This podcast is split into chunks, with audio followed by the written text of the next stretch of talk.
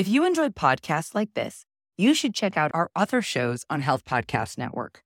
For example, Better with Dr. Erica, hosted by Dr. Erica, provides support and guidance in navigating stress related challenges to transform your relationship to self care.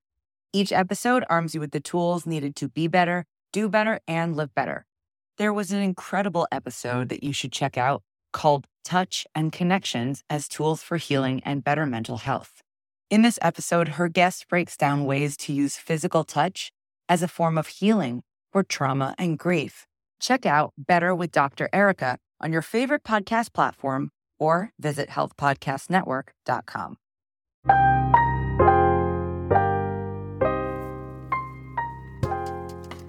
Welcome to the Nurse Wellness Podcast, empowering nurses to manage stressors so they can intentionally reconnect with their purpose optimize their wellness, and ultimately show up in the world the way they want to be seen. I'm your host, nurse practitioner Wendy Garvin Mayo, your stress solution strategist. In this podcast, you'll receive actionable stress management tips, insightful interviews, and strategies that focus on inspiring you to be your best, do your best, and give your best. With that, let's get started.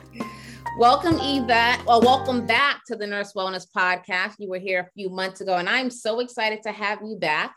Let's just reintroduce you to our listeners. So, tell us a little bit about yourself, and we have a lot to talk about. So, make it quick. Hi, good evening, everybody. I am super happy to be back on the Nurse Wellness Podcast with our host, yours truly, Wendy Garvin Mayo. Um, my name is Ivette Palomeque. I am the CEO of Frontline Life Media and I am also an ICU nurse, have been for 11 years, currently working on the front lines since day one of the pandemic. And we are here to talk about a couple things latest oh, happenings. Yeah. oh yeah. Well, Ivette is a very dynamic ICU nurse. She's just not an ICU nurse. She's the CEO. She's an author. She has so much going on, so many great things going on. But uh, Ivette's also a travel nurse. So she has been um, on the front lines in various states, right? Various healthcare institutions. And I, I wanted to bring Ivette back to talk about a couple of things. But one of the main things is really the changes in the CDC guidelines um, and Eva, I know you have a story behind that, what I'll, I'll let you tell, but I would love to get your perspective on the new changes. So my understanding of the guidelines is for the general public, it's five days of quarantine. Once you test positive for healthcare providers, it's seven days. But what really caught me off guard was if if an institution is short, they can cut your quarantine time down. So that's your understanding, right? That's what you gather. So technically, the five day quarantine is pretty much across the board at this point for everybody. Because actually, um, I can give you the background story on that for when I tested positive and how my whole journey was handled by the institution and what I did to handle it myself. Okay. So basically, the CDC guidelines, as you know, recently switched over to reflect a five day mandatory mandatory quarantine period for individuals who test positive and are symptomatic. After the five days um, there's this sort of a gray area where if i'm going to say institutions i work for a hospital and those types of institutions so i'm going to use the healthcare sector uh, for example because that's what i'm in tune with. We are mandated to test at the five day mark.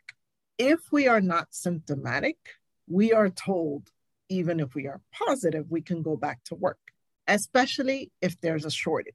I tested positive at my fifth day. I did not go back to work. I was told to test again the next morning by the manager at the facility and um, you know by the agency I tested positive again the next morning. I did not go back to work.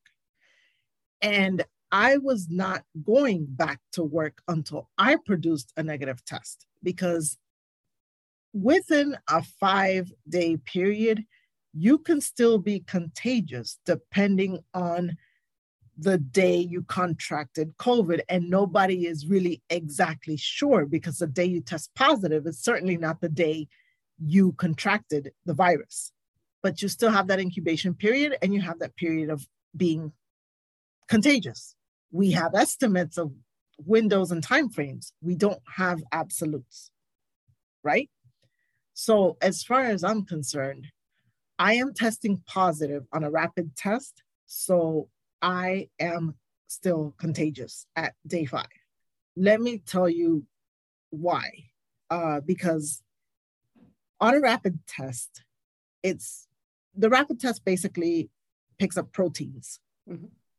Okay. So you will test negative faster on a rapid test, which is why they want you to take rapid tests to come back to work because a negative result is going to show up faster on a rapid test than a PCR, which tests at the molecular level. But if I am still testing positive on a rapid test, my viral load is generally very high still, which means I am still relatively contagious, even at the most minimal aspect, correct? I'm not going back to work. So that was that.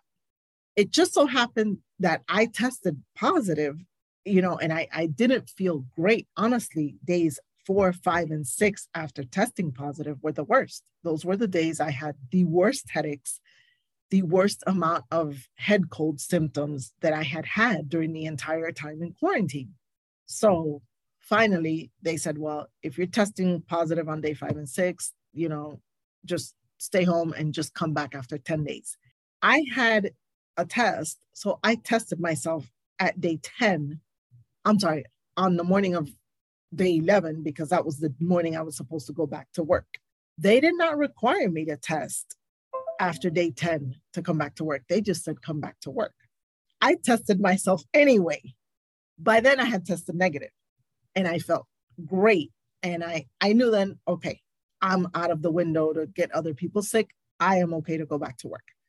But it wasn't until then, and I was not going to go with a positive test. And that was my decision, and I was going to stand by it, regardless of what the agency said. And I knew it could cost me my contract, and I was okay with that. Wow. It becomes an ethical issue. It, right? it really does. It really does, because how do the rules get bent for staffing reasons? So you want to bring back in your sick staff, even though you know they're sick, to get other staff sick and continue the cycle? No. Yeah, well, that that was my issue with the guidelines is that it's in there in black and white. If there's a staffing shortage, your healthcare institution can mandate that you come out of quarantine sooner, right? But again, how is the healthcare institutions excluded when we are the very ones out there fighting the pandemic? Absolutely. Absolutely. Bearing the brunt of the decisions of people who decided never to get vaccinated, never to wear a mask, and never to follow guidelines in the beginning, which is why we're still here, correct? Yes. Okay. Yes. yeah. Wow. I I had an issue with that, and and I did speak up on on another uh, live with nurse Alice Benjamin because we both shared the same sentiment about the guidelines. It, it's it's too short, and it was blatantly obvious that it was made on the tune of desperation for mm-hmm. staff and to be able to normalize life again but it's not it, it's not working it's not working yeah and you want nurses and frontline workers and healthcare workers to feel appreciated right how, how do i feel appreciated if, if you're saying well five days is up come back and just wear your mask regardless if you're positive or not you know what i mean and even for me, my son was um, close contact with someone with COVID. He tested negative, but even for me, before I went back to the I'm like, I have to test myself, you know? And his sister was going back to work. She tested herself, even though she was asymptomatic, she tested positive. You know, so we're like, you cannot go back to work. We don't care if you don't have symptoms, but you know, you have to make a choice based on your own, you know, values, beliefs, and, and your own, you know, it's not about the symptoms no. it's about the risk of the you know passing it on to mm-hmm. somebody else and just because i don't feel symptoms doesn't mean i can't infect others with the virus that mm-hmm. i'm shedding like crazy Okay. I may not have symptoms because my immune system might have been stronger. I was boosted in November, so I had extra protection on board already. I take vitamins. I, I do my IV drips. I'm very diligent about my PPE. You know, I I mean, I did all the things. And I ended up still catching COVID from work. So who's to say that I don't go back in and while I'm taking a break, eating in the break room, I take off my mask and there we go. And this is how healthcare workers are getting sick. If they're not getting it from their patients coughing on them, they're getting it from the break room because a mask is laying around that somebody's coughed in and spoken in and left the spores there. mm-hmm. Which yeah. is which is another thing. You know, we talk about how healthcare workers are not feeling appreciated these days. And certainly that's a slap in the face. And you want to think, you know, with a variant like Omicron, it is a lot of head symptoms. So I'm stuffy. I have to blow my nose. My nose is running. My eyes are watering. My throat is very sore all the time. I keep coughing. So now I have to go and armor up with an N95 and another mask over and a shield over that. And now I'm suffocating in my own mucus mm-hmm. for the sake of going to work? Absolutely not. Yeah, yeah. And when you declined to go back after five days, how did that impact you? I know you said you were at risk for, you know, losing your contract and all that, but were you pulled into an office to, to kind of talk it over or no i mean i was in quarantine mm-hmm. Mm-hmm. I was in quarantine, so I didn't go anywhere. And I literally did not leave my hotel room for 10 days.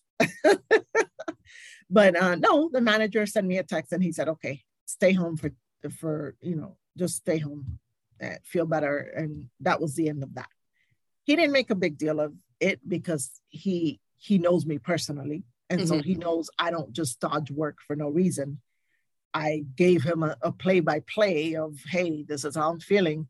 And he even knew leading up to the day I tested positive because I texted him the day before and I said, Hey, my throat feels like I swallowed some razor blades. I woke up on a Thursday and I said, Thursday, January 13th, I said, I think I have strep throat.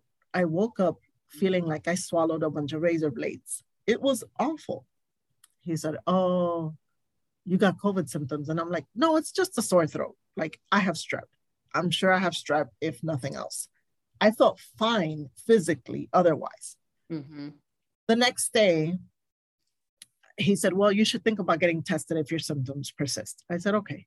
I felt fine the day, the rest of the day later. I, you know, took something like Dayquil and I said, I feel a little better. I'll be okay.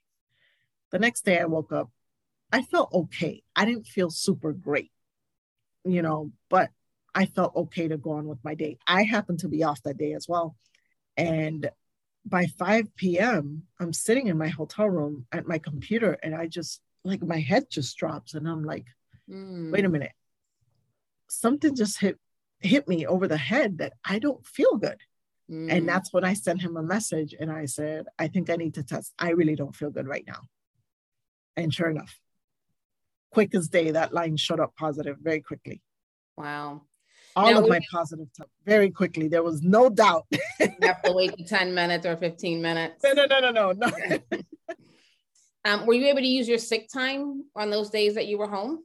So uh, the way the agency works is that they were allotting a maximum of five days paid mm-hmm. because the CDC guidelines said five days out.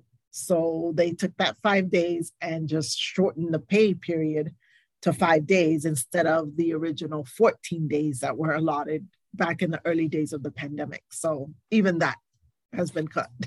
Wait a minute. So they are messing with people's livelihood. Right. I had to eat the other five days that I was out. I, I just had to wow. eat it myself, but I didn't care at that point. Right. Well, it's good that you probably could have but what about someone else who who doesn't have that bandwidth to eat those five days you know what i mean my argument exactly my argument exactly because if you are really conscientious as a healthcare provider and mind you wendy you know i've been very vocal from the start, and I've given the general public pretty much an inside view to what my life has been on the front lines. And I've always advocated hey, wear your mask, wash your hands, keep your distance. I have always said that. So, me being an advocate means I have to walk the walk and talk the talk as well. So, I cannot sit here and justify myself going back to work with a positive test for the sake of a paycheck. Yeah. I'm thankful that yes, I'm in a position that I was able to just eat those five days by myself and let, let it be. But again, my argument is do people now have to choose to work sick to be able to earn their living and then perpetuate the pandemic by infecting others because they're still positive at day five and infectious? Or can we can we at least extend people that courtesy? Mm-hmm. Mm-hmm. My baby sister is a junior programmer for a large builder, Lennar Corporation. It's a home builder. They give her, she caught COVID. She tested positive two days later after I did. And they gave her a full 14 days pay, full two weeks pay, no questions asked. Wow. She is not a healthcare provider. I am in no way, shape, or form jealous or upset about that. I think that is the right thing to do. And kudos to Lennar Home Builders for that. I appreciate them taking care of her and taking care of their employees that way. I wish healthcare institutions and agencies and other, you know, corporations would do the same because that is the right thing to do. Yeah, some companies have it built in now. Like it, even if someone in your household tests positive, you get, I think, like three or five days off. Like they build it in. You yeah. got to because you got to give that lag time where you became in contact with them and you may turn positive within those yeah. two to five days. Yeah. So it just goes to show that it's possible, but healthcare institutions have to want to do it, right? To extend Correct. courtesy. Correct. It is possible. To healthcare workers. It is possible. You yeah. know, if, if a home builder can do it to their employees, which are working remote, mind you, so they didn't mm-hmm. have to do it. She's working remote, but they did it anyway. And like I said, kudos to them. I am working in contact directly in front of patients infected with this, getting coughed on day in, day out, and, and others, and, and just running the risk being inside that hospital. That's, by the way, a COVID center. Yeah. The risk is there. It's only yeah. a matter of time. Yeah. Yeah. Why can't they do that for us? Now, what would you tell a nurse who who's in the position, you know, that that has COVID, that's feeling that struggle of, I don't want to go back, but I need to go back, and and you know, courageous conversations. I think that that's something that has to happen, right? Because we said it comes into, um, you know, your values as a human, right? Not just as a nurse, but you as a person, right? It's really testing those values. Well, it's it's it's simple for me. Okay. Here we are, the most trusted profession for the mm-hmm. past 20 years or so, right? Mm-hmm. Okay. We are, which means we also have to make decisions for the good of others, not just us. Mm-hmm. And if that nurse doesn't want to go back to work, regardless of what her employers are saying, she should not even feel the need to have to be torn between a decision that way. And I think, given the climate that we're in right now, nurses have a platform to be able to really, really speak up and make their actions speak for themselves and make it known that no, you will not abuse us. Because to me, that's abuse. You're gaslighting people into coming into work, knowing they could still be contagious to others for the good of what? And I think you said something so powerful. I don't think nurses know how much power we have now, especially on these social media platforms. You are not alone. All you got to do is put something out there and we will gather and come and support you, you know? So, as, as an individual, we render powerless a little just because we're one individual. Collectively, we do have the power and we need to act accordingly and we need to exercise that power right now while we have it in front of us. Absolutely. Absolutely. And speaking of power, what are you doing out there to help empower nurses and advocate for nurses? I want to get into what you're doing, what you have planned. I know you have a couple of things going on. So tell us. So, uh, one of the things is, as you know, um, I did write a book. I authored my first book in between all this craziness. And it's called The Best Version of You uh, Releasing Stress and Keeping You Cool in Healthcare. It is aimed at healthcare professionals um, to just help them um, by a method to manage their stress and basically aimed as part of a wellness incentive for healthcare workers. I've also participated in a documentary, which just this past weekend won several awards at the Orlando Urban Film Festival. We also won Best Documentary at the Impact Docs Awards, which I hadn't announced yet, but you're the first to hear it. and um, I'm working on a couple other things. You know, um, I'm moving towards advocacy. I'm moving towards advocacy uh, for for nurses, for healthcare providers um, in in hospitals. That's that's been my main gig for the past 11 years. So that's my sector that I really, really like to target and address because it's a sector that is the most broken. So I'm moving in that direction.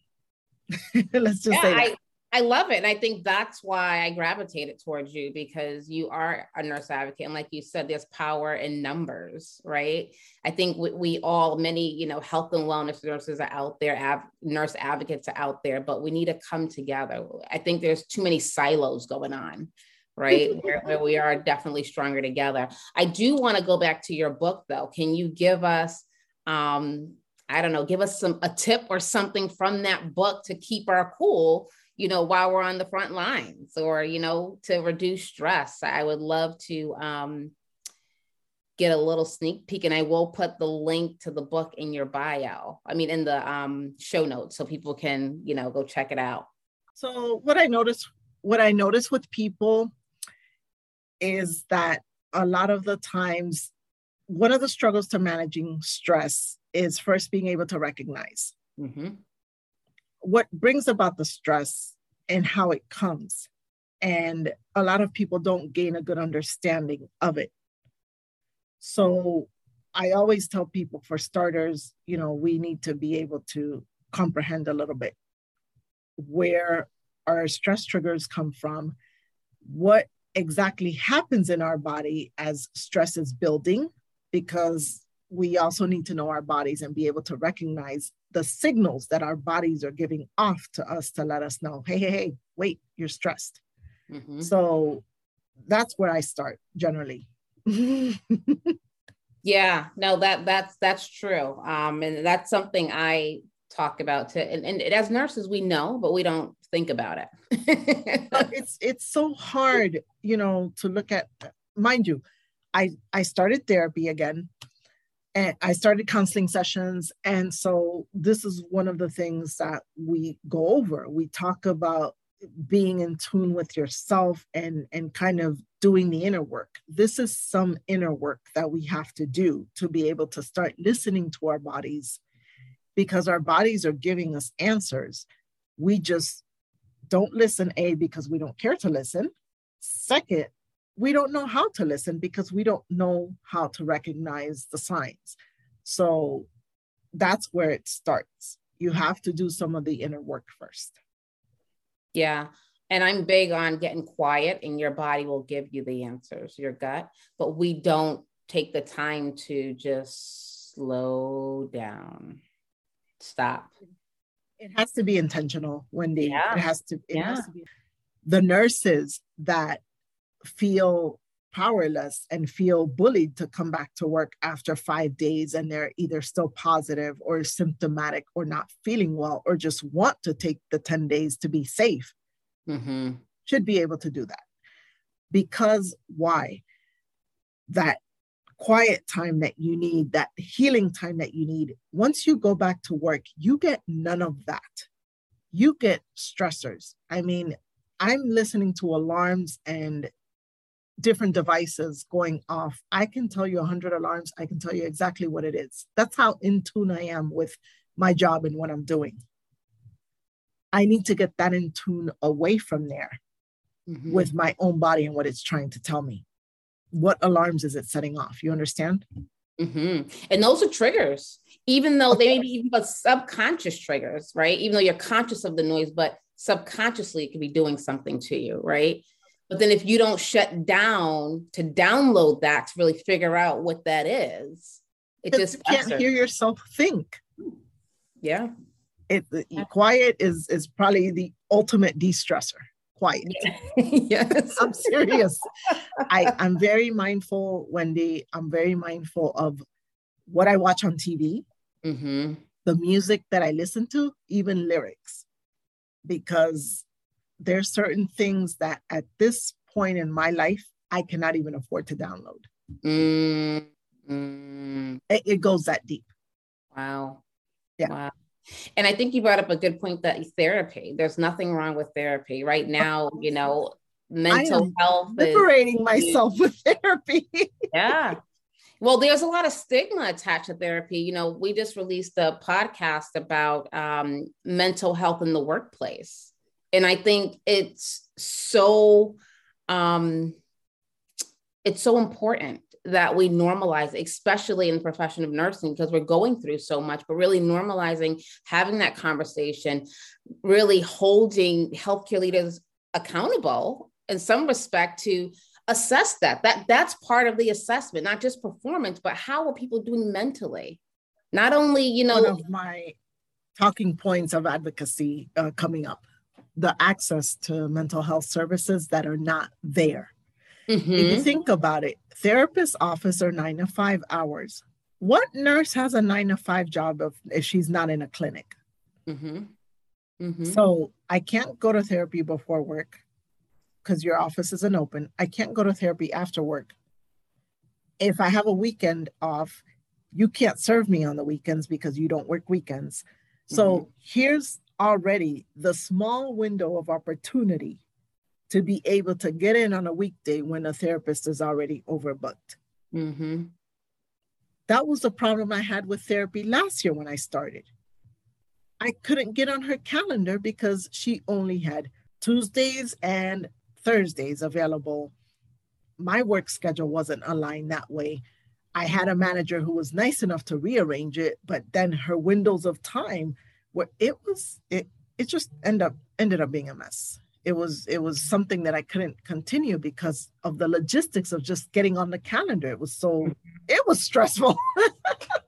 Yeah yeah and then trying to cultivate the relationship right? If that relationship doesn't work and you have to go back into that whole cycle trying to find someone else and yeah.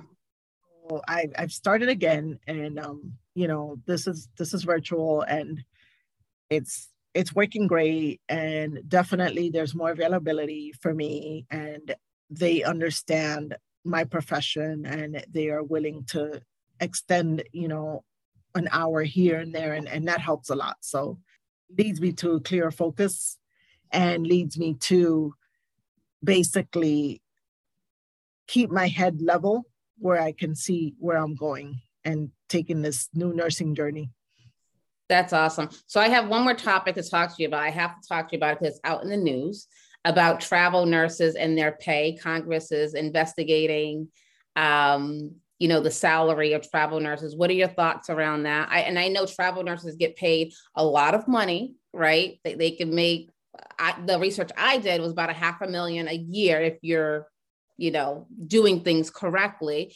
But also the environment that you guys step into. I mean, it's like, it's a lot. I mean, you're giving up a lot to be a travel nurse, right? Not only professionally, but even personally. So, talk to me a little bit about your thoughts around uh, the investigation and pay, and how are you received when you go into a new assignment into an institution being a travel nurse?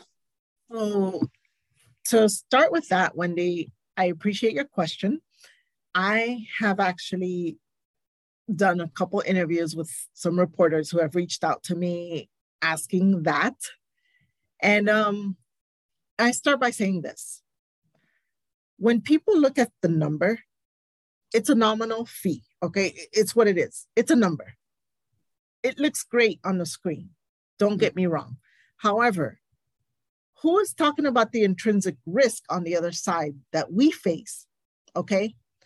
I have to leave home, whatever home is. Okay. I could have a spouse, I could have a, a relationship, I could have kids, I could have dogs, I could have whatever, whatever it is at home. I have to leave basically my house in disarray because now I have to go pick up at a moment's notice because these contracts move very quickly. I don't have four weeks to get my house in order. I have to leave within a 24 to 48 to, you know, maybe a week time span, if that. Okay. Crisis contracts move within a 24 to 48 hour window. Mm. I received a call from the agency, in my last assignment, I had to be in South Texas by the border the next day, that quick. So now you've just added 20 layers of stress on me because if I am a single mother, I have to now accommodate childcare. I have to accommodate transportation to and from school, daycare, whatever have you. If I have a spouse, I have to make sure my spouse is, is going to do what I need them to do for our family and our child if you are leaving a relationship that's in trouble, that opens the door for that emotional doubt and all that other stuff that creeps in with infidelities and, and other things that you may struggle with in that relationship.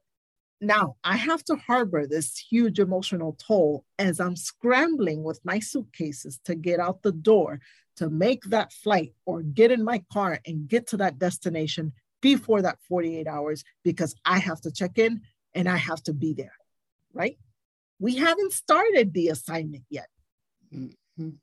Okay? We haven't started. Now I get to a place depending on the conditions. Some agencies will put you up in a hotel and that's where you stay. That's it. You don't get a choice. You don't get to pick. You don't get no, there's no ifs, ands, or buts. You're bussed over to certain facilities and that's just what it is it's an operation, right? It's a deployment. Mm-hmm. Other agencies, depending on the conditions and geographically where you go, you may go somewhere where there's not a lot of hotels. So if they're scarce and there's a ton of nurses competing for hotel rooms, you may not be able to book a hotel within your price point for the stipend that you may be getting. You have to book a house or find yourself an apartment or rent a room. That's a source of stress. You don't know where you are in this city. Okay. I was deployed to South Texas. In 15 minutes, I can be in Mexico by car. Okay. Now I have to worry about the element of the trafficking.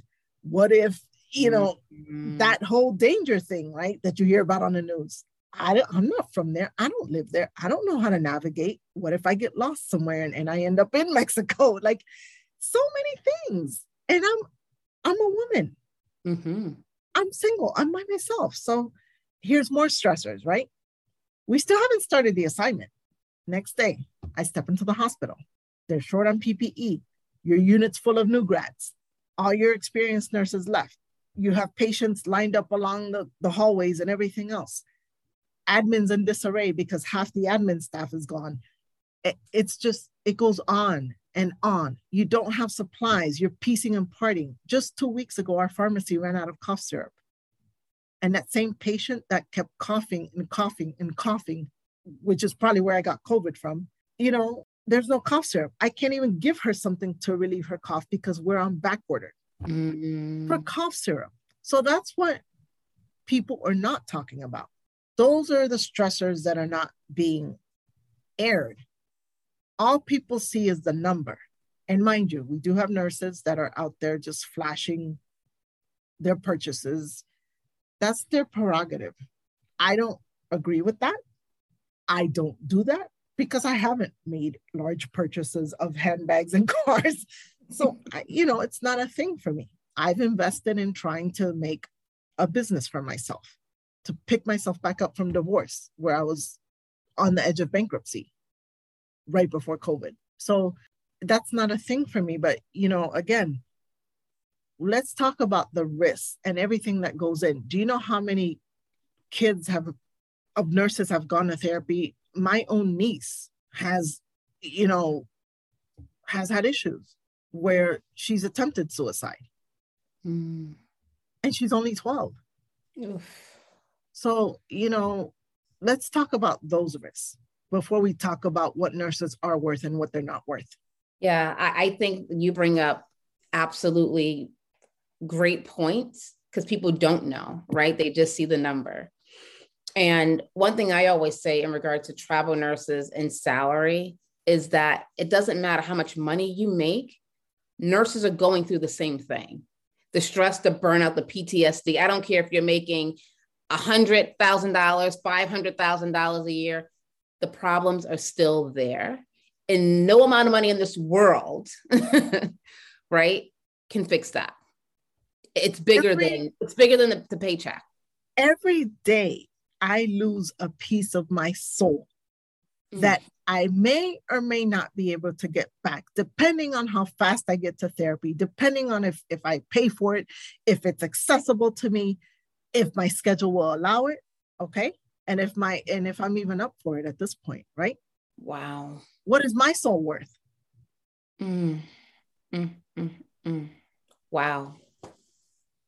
Just gonna leave it right there. Yes, that, that's a mic drop. I think that's a, a great mic way. Drop. mic drop. There's nothing else to say, but thank you for sharing this time and space and your experience and your stories with us. Uh, very powerful, and I know it will help someone. I have chills going through my, my body just from the various things you said. Um, I usually do a rapid fire, but I think we're going to drop it right there. I think this is a, a nice way to put a pin in it, and we will have you back again. I can't wait to see you back. I'll be a different person by then, I'm sure.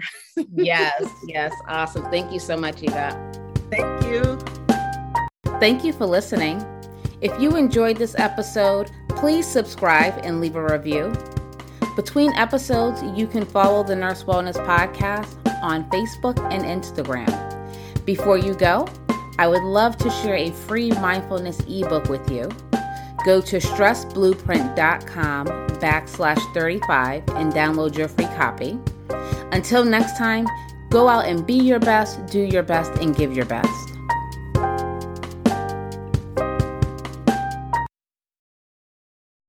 If you enjoyed podcasts like this, you should check out our other shows on Health Podcast Network. For example, Better with Dr. Erica, hosted by Dr. Erica provides support and guidance in navigating stress related challenges to transform your relationship to self care. Each episode arms you with the tools needed to be better, do better, and live better. There was an incredible episode that you should check out called Touch and Connections as Tools for Healing and Better Mental Health. In this episode, her guest breaks down ways to use physical touch as a form of healing trauma and grief. Check out Better with Dr. Erica on your favorite podcast platform or visit healthpodcastnetwork.com.